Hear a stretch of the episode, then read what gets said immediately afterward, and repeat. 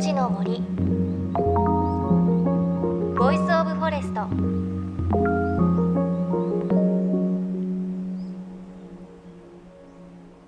おはようございます。高橋真理恵です。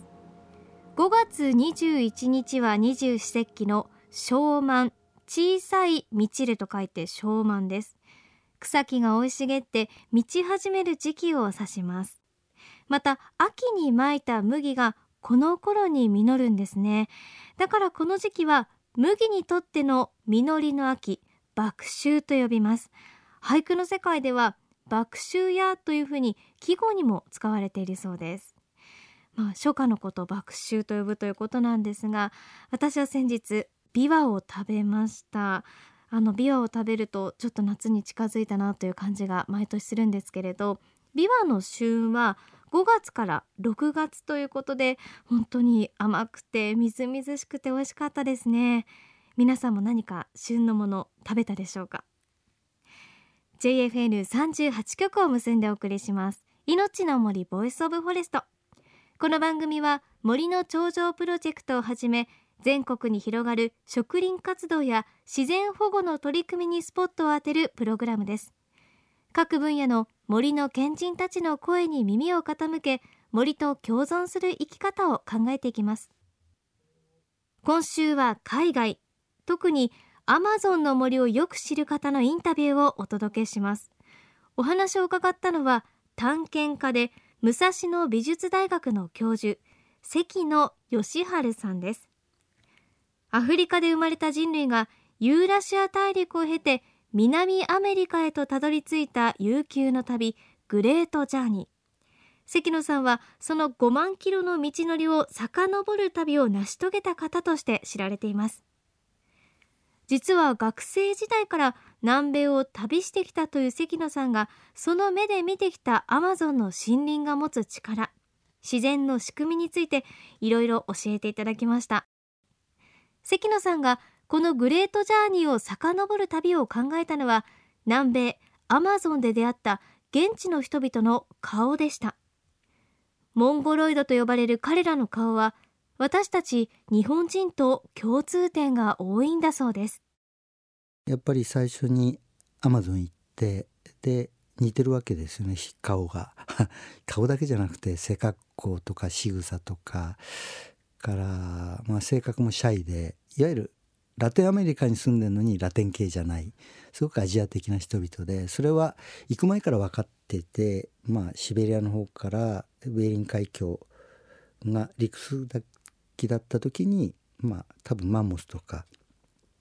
トナカイを追っかけていってアメリカ大陸渡っちゃった人がいて、残った人もいるわけですけども、南下した人もいるわけですね。でそういう人たちだから似てるのは当たり前だけども、実感として分かると、彼らと20年間、アマゾンとかアンデス、あるいはパタゴニアとかいろんなところの人たち、先住民たちと付き合ってるうちに、やっぱりこの人たちはいつどのようにして何でやってきたかっていう旅をしたいと思って始めたのが、グレートジャーニーなんです。そしてゴールがアフリカなんですけども、本来はアフリカで生まれて一番ヨーロッパ行ったりオセアニア行ったり日本列島に来たりした人もいるけども、一番遠くまで行った人たちの旅路はアフリカ発シベリアアラスカ経由南米最南端なんですね。その旅路のことを、イギリス人の考古学者がグレートジャーニーに名付けたんで、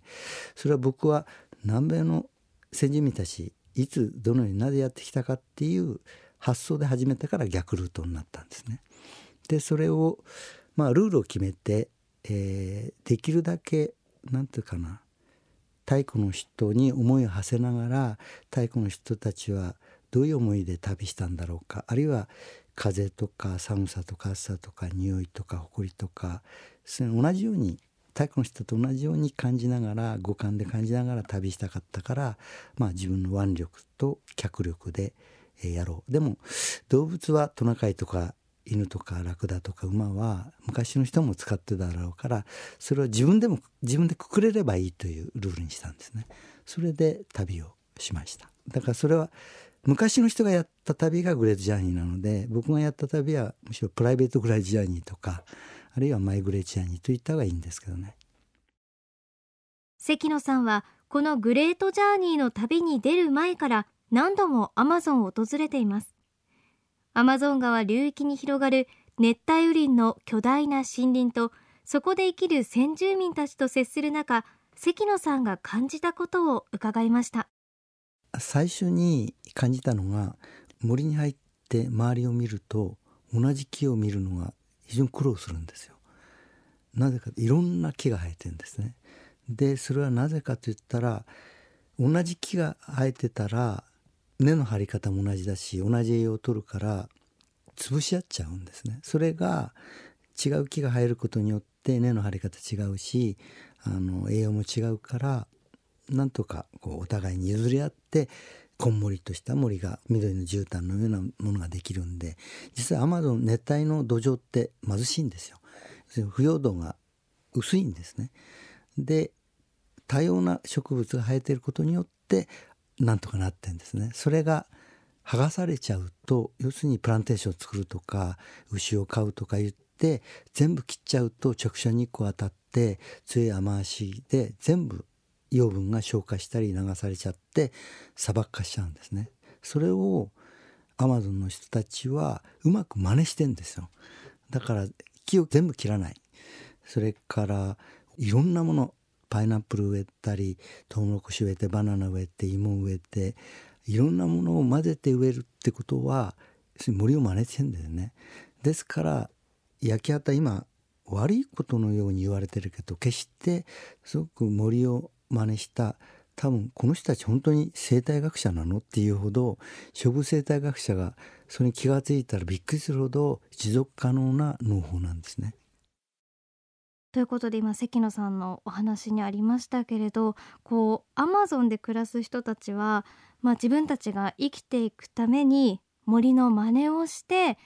パイナップルだけとかではなくて、パイナップルとかトウモロコシとかバナナとか芋などいろいろなものを植えることで、こう続けていける持続可能な農法になるっていうことを気づいたんでしょうね。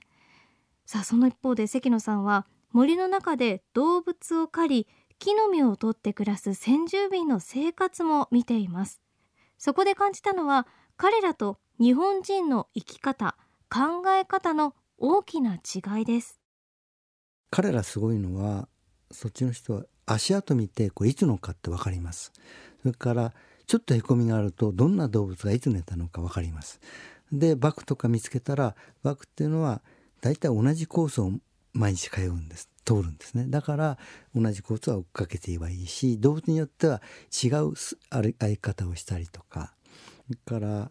弓矢で急所当たってもすぐには死なないんです。血を出しながら、だから足跡と血痕を見ながら追いかけていって、出血多量で倒れたところとかで、近いをまた見つけて第2番目の矢を射るとかして捕まえるんですね。だから森のこと、動物のことをちゃんと知ってないと狩りはできないわけです。それから自分のいつも同じじゃないわけですから、創意工夫とか知恵とかも必要だし、想像力も必要だし、だから彼らめちゃくちゃ好きなんですよ。いやいややってませんから、本当に危機としてワクワクしながらやってるんで、そこが農耕民との違いですね。農耕民は面白くないんです。種まいて、苗植えて、雑草を取って、そんな楽しくないけどし、何ヶ月があれば1年後の収穫のために今作業してるわけですね。でそれが森の場合は、その日のうちに木の実が取れちゃう、その日のうちに動物取れちゃう、魚取れちゃうってんで、だからなんて生き方が全く違いますね。森に住んでる人たちは今を大切にしてるんですよ。あるいは今を生き生きと、今を味わって生きてる。でも将来に対する夢みたいなものはあまり持たない。でも我々の情報社会、工業社会って言っても、元は農業が基盤ですね、食料に関して言うと。だからその影響が来ていて、将来のために生きてるんですね。だから極端なこと言うと、小学校上がる前からいい小学校、いい中学校、いい高校、いい大学で、いい就職先で、移植してきたいいポスト、気がついてもいたら俺何のために生きてたんだってことにもなりかねない。だから夢を持てるけども、下手するとなんか未来ばっかり見て生きて、今を大切にしないっていうところがあるんですね。それに対して森の人間は本当に生きがいがないわけじゃないです。子どもたちを育てるとか、みんなと仲良くやって歌歌ったり踊ったり、生きがいはあるんですね。ただそれが遠くではないんですね。で、そういう意味では今を大切にするっていうことではやっぱり森の人には僕たちはかなわないけども、僕たちには違う生き方があって、夢を持つとか生きがいを持つとかいう違うものを持ってるわけですね。到達点とか目標を定めて生きるとか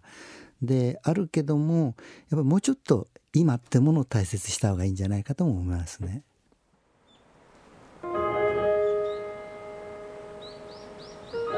命の森、ボイスオブフォレスト。命の森ボイスオブフォレスト、そろそろお別れのお時間です。今日は探検家で武蔵野美術大学の教授関野義晴さんのインタビューをお届けしました。最後のお話にありましたけれど、森で生きる人と農耕民の暮らし方の違いだとか、あと文化の違いがあるっていうのは、少し驚きましたね。でもどっちも大切ですよね。今を生きることを大切にする、あと先をしっかり見ることを大切にする、両方ともすごく大切なことなんだなっていうのを実感しましたね。で、この続きはまた来週お送りします。そして関野さんは東京上野国立科学博物館で開催中の特別展グレートジャーニー人類の旅の監修も手掛けていて、館内にはその体験がさまざまな形で展示されています。期間は6月9日までとなっています。そして番組で継続して取材している森の頂上プロジェクトの植樹イベントの情報です。次回は6月9日日曜日、場所は宮城県岩沼市。こちらで3万本の植樹が行われ、3000人のボランティアを募集しています。申し込み締め切りは5月31日金曜日。詳しくは森の頂上プロジェクトのウェブサイトをご覧ください。そして番組ではあなたの身近な森についてメッセージお待ちしています。メッセージは番組ウェブサイト命の森ボイスオブフォレストからお寄せください。命の森ボイスオブフォレスト、お相手は高橋まりえでした。命の森ボイスオブフォレスト。